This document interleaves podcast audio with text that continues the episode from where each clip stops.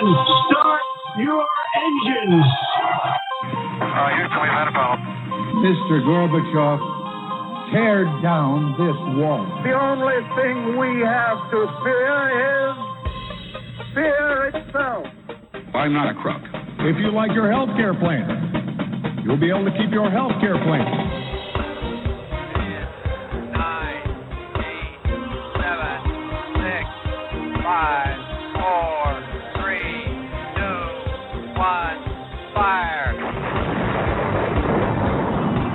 Listening to Jim Paris Live, your source for the latest news on money, politics, prophecy, and preparedness. And now, your host, the editor in chief of ChristianMoney.com and the author of more than 30 books, Jim Paris. All right, hello everybody. Welcome to the broadcast. Good to have you with us. Can you believe it as we go live tonight that Christmas is coming up in just two weeks? Uh, it seems like it kind of snuck up on us a little bit this year.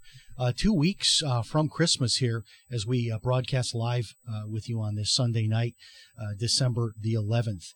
Uh, man, I am really enjoying all of the fireworks with with Musk. Um, Elon Musk is with this whole Twitter gate, all of the documents that he's revealing. I can't even keep up with it. There's so much. But the latest one, which I find very interesting, is that Musk is promoting the prosecution now of Anthony Fauci. And I have watched Fauci testify before Congress. And I have literally determined just watching him testify that he would contradict himself within the same uh, in the same day of testimony, almost saying completely different things. And there are so many questions about Fauci and uh, what he knew and when he knew it, and does he have money invested in any of these companies providing uh, the vaccines? I, just don't know. I just know there's a lot of questions, and I don't like it when we're not allowed to ask these questions, and I don't like it when we're not allowed to uh, give uh, the other side or you know dissenting opinions uh, when it comes to um, issues like medical treatment. I, I think that uh, the best solution to getting to the bottom of anything is looking at a variety of opinions, looking at uh, you know different research, getting different people's insights on things, and that's of course not what happened during COVID. During COVID, there was one narrative, and if you didn't share that narrative, you would get kicked off of social media. Uh, so a lot of this is coming out uh, in the uh, the Twitter Gate files, and one of the um, really fascinating ones. And I've always said that the Obamas never went away.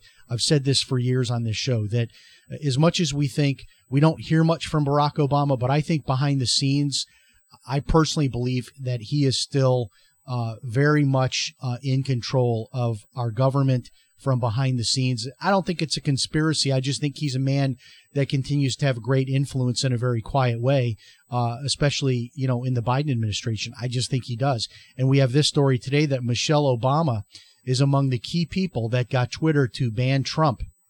They're also looking at Jack Dorsey, who testified before Congress saying that conservatives were not being stifled on Twitter, that it was just the algorithm and nothing was happening to shadow ban or reduce the views of conservatives. And now we know from the information coming out uh, from Musk, now we know that that's absolutely untrue and how Jack Dorsey could not have known that, that there was this um, filtering, shadow banning, whatever you want to call it, of conservatives uh, at Twitter. That is all coming out now. So it raises a question when someone goes to Capitol Hill and they testify, if they're not truthful, are there any consequences for them, you know, legally? And if there are not any consequences, why even bother swearing them in?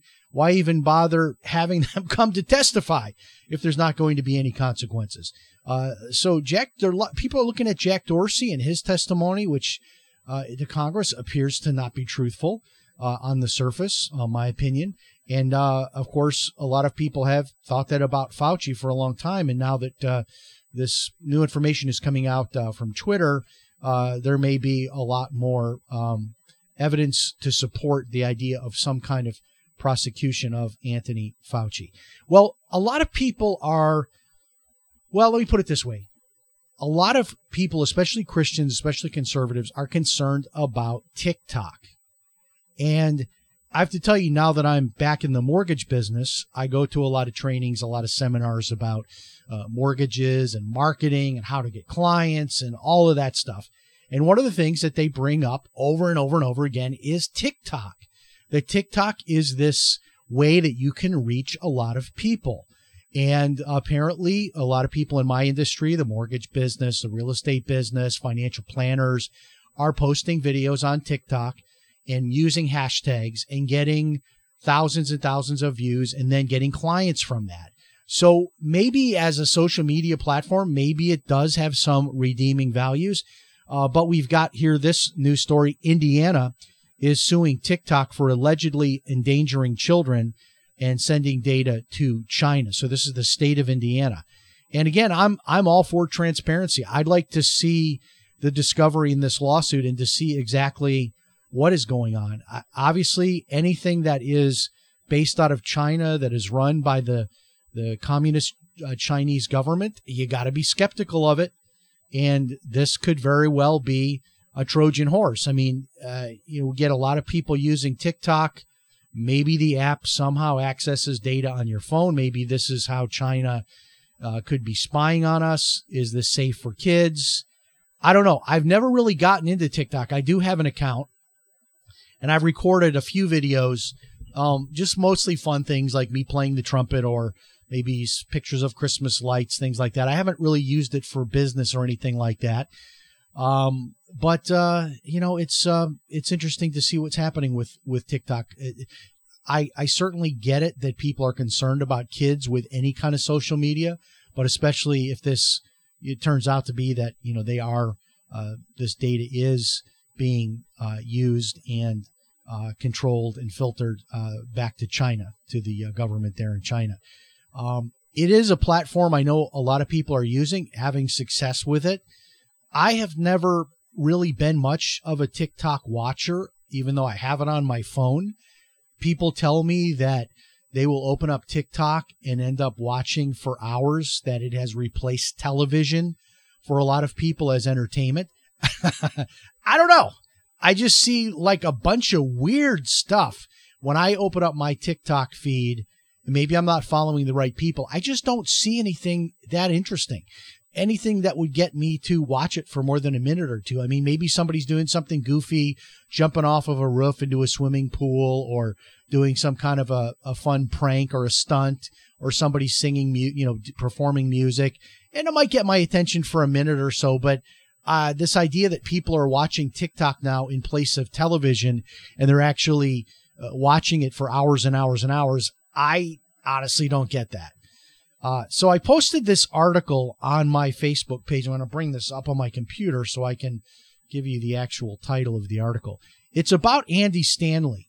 And he's an interesting guy because anytime the name Andy Stanley comes up, uh, on my Facebook page, there's always a lot of controversy. Uh, people jump in on one side or the other. He has a lot of supporters, but he has also a lot of detractors. So I posted this up here. Uh, your thoughts on Andy Stanley? And there's kind of a debate going right now on my Facebook page. Andy Stanley, if you don't know, is the son of Charles Stanley, uh, the famous uh, preacher from Atlanta. And Andy Stanley has his own separate church from his father. And so this article here is titled Despite What Andy Stanley Says. Let's see here, it's opening up. Despite what Andy Stanley says, the doctrine of biblical inerrancy is important.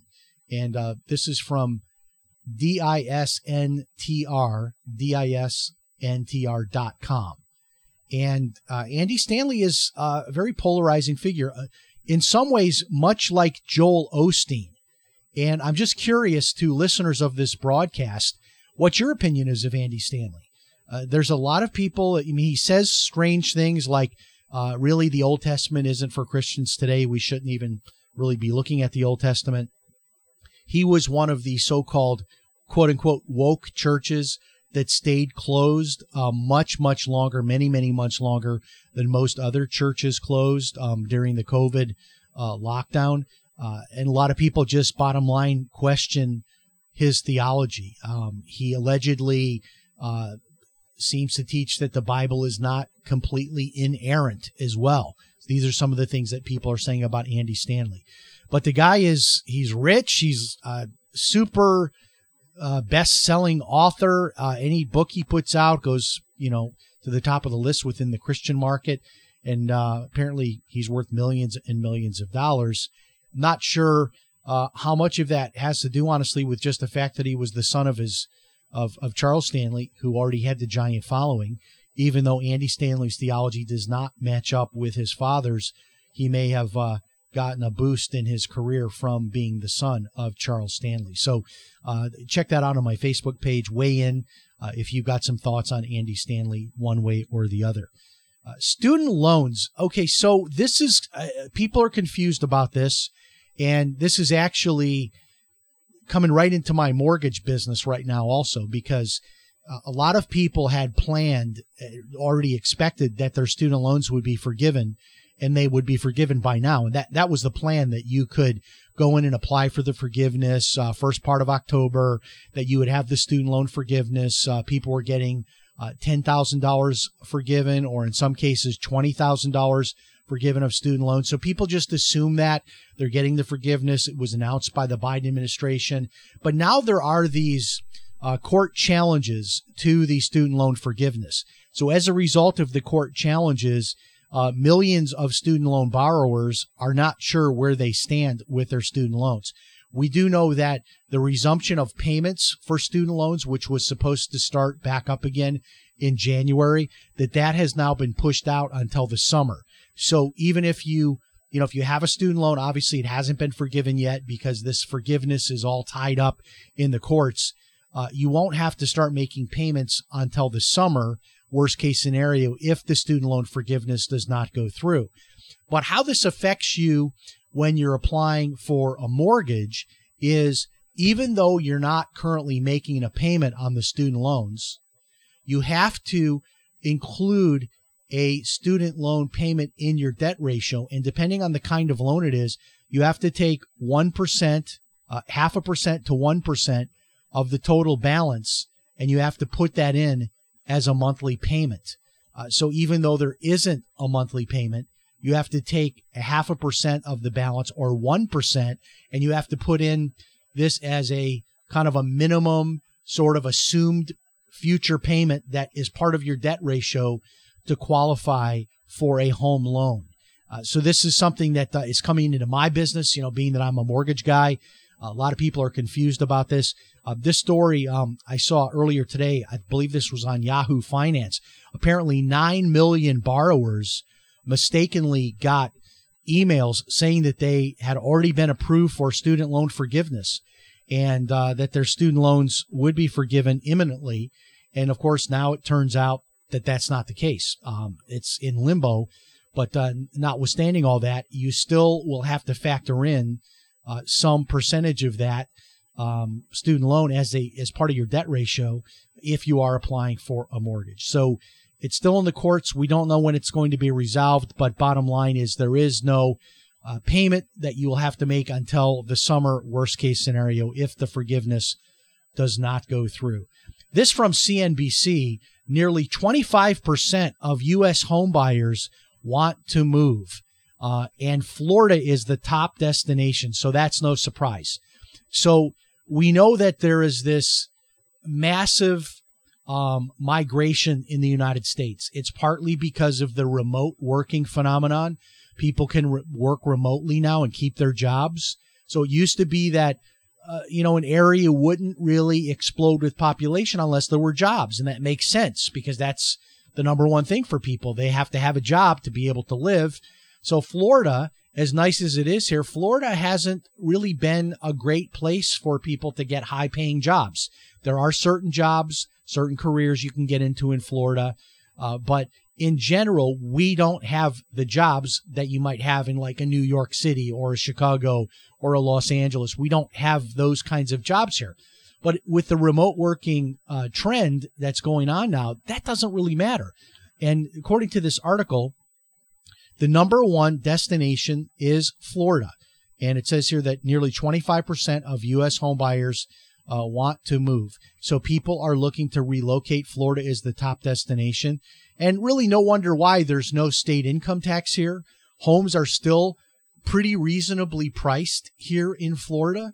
Um, so you can still take your uh, your windfall of money from the sale of a home in New York or Chicago or California, and you can come here to Florida and get a nice house. And if you could keep your remote job, um, all is good. Of course, we still have that massive inflow of people to Florida that are retired. So this is kind of still the number one place for people to move that are retired. But now the working, uh, you know, population is moving to Florida.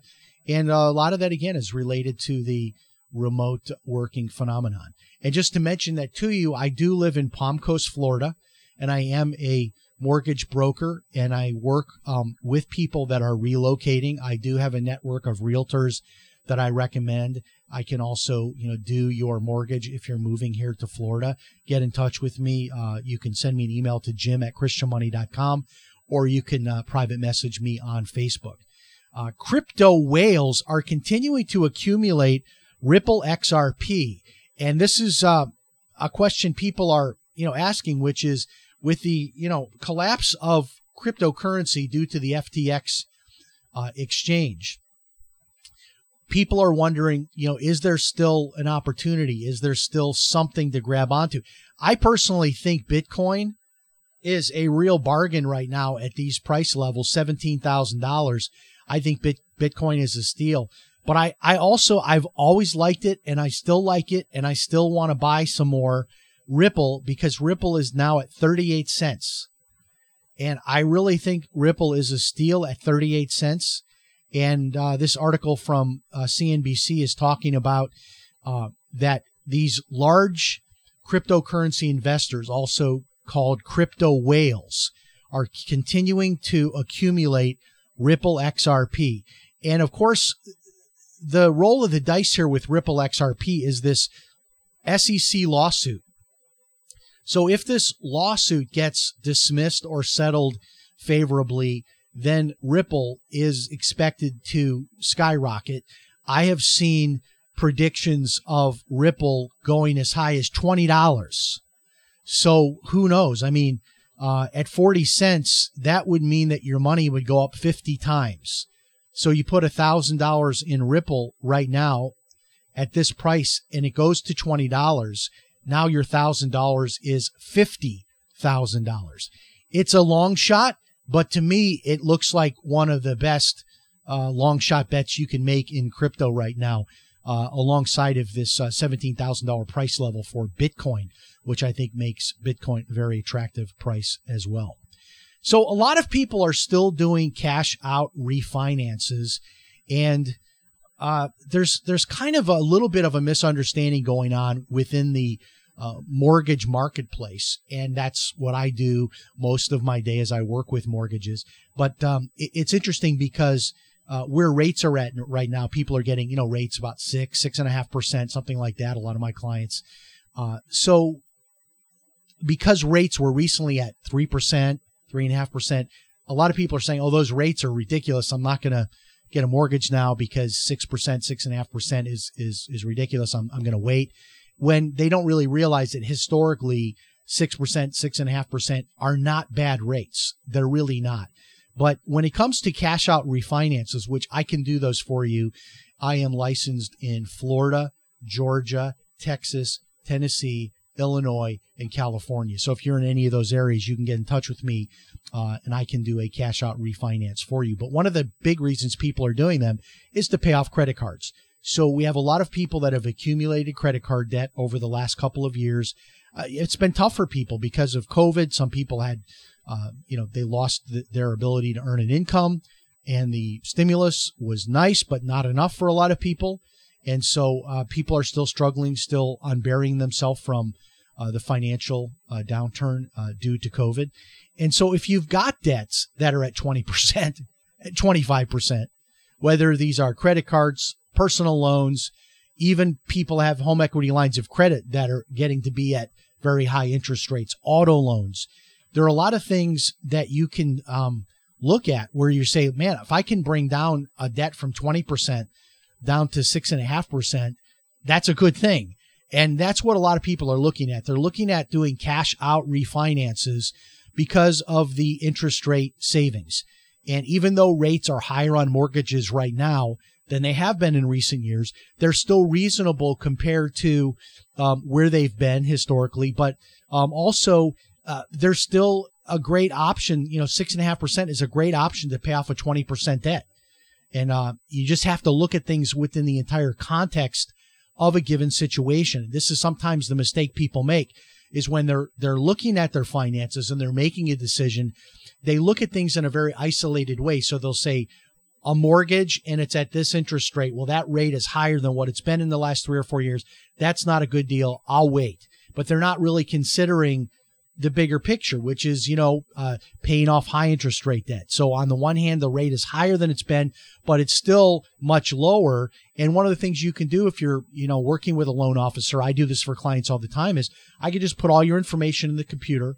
I can do an analysis and give you a printout and just show you this is how much you would save. If you refinanced, got cash out of your home and you have the equity and you pay off all these bills, this is what your new payment would be and all these bills would be gone and that's something that can be done. There's no cost to do that, just so you have more of a, a big picture analysis and understanding of what your options are. Uh, so cash out refinances are making sense for people with high interest rate debt to pay off. And some people are getting concerned too about these HELOCs, these home equity uh, lines of credit, because if you read the fine print, many of these can actually go up to, believe it or not, 20% on the interest rate, which is just bizarre and the rates change from one month to the next. You don't know what your payment is. It's unsettling. Fast food prices went up 13% this year. 13%. Can you believe that? I don't eat a lot of fast food. So I don't really notice this because I don't eat fast food. Uh, if I get takeout, I'll buy a maybe a sub sandwich from Publix maybe uh, get a little bit of takeout from a Chinese place that's near here. But I'm just not hitting the McDonald's and the Wendy's and those kinds of places. I'm just not doing it. Uh, but it says here that fast food prices went up 13% this year, but one chain increased their prices by nearly three uh, three times that. So uh, Wendy's, uh, on average, has raised their prices this year by 35%, according to this article. 35%. You know, every so often I like Wendy's. I'm not I'm not there. I haven't been to Wendy's in months, but every so often I like to get a frosty or get some Wendy's fries or a Wendy's burger. Uh, but it's not cheap anymore. You used to be able to go through a drive-through for four bucks, five bucks. Do you remember the old dollar menus where you could get a small fry, a small burger for like a buck each? All of that has disappeared, and uh, Wendy's appears to be leading the pack, uh, raising prices 35% overall this year. All right. That is it for this week. Thanks so much for joining us. Two weeks until Christmas. Uh, we plan to uh, continue to uh, be here for you, uh, broadcasting. We'll do a, a live show next week. And then on Christmas Day, I'll probably just pre record a show, uh, maybe uh, the day before, so that we have a fresh show for Christmas. I appreciate all the thoughts and prayers. A lot of you know and I'll just close it out with this. A lot of you know that this has been a tough year for me. Uh, I, I was married for 36 years, and my wife filed for divorce in April. And uh, it's been a tough year for me emotionally and financially, but God has been faithful, and I continue to move forward. And uh, I haven't been faithful to this show because sometimes I just honestly haven't been emotionally up to getting to this microphone and doing this show. Uh, but uh, that is going to change. I'm going to start getting to this microphone here for you consistently every week. We have plans to start doing the guest segments again. We've heard from a lot of you saying you missed the guests, and uh, just a lot going on right now as we go into the new year. Uh, God has been with me this year, and He has been faithful. It's been a tough year, a lot of down times emotionally, uh, but looking forward to a better year here, 2023. God bless. So long. Have a great week. And remember, as always, if it's Sunday night, it's Jim Paris Live. So long, everybody. We'll talk to you next time.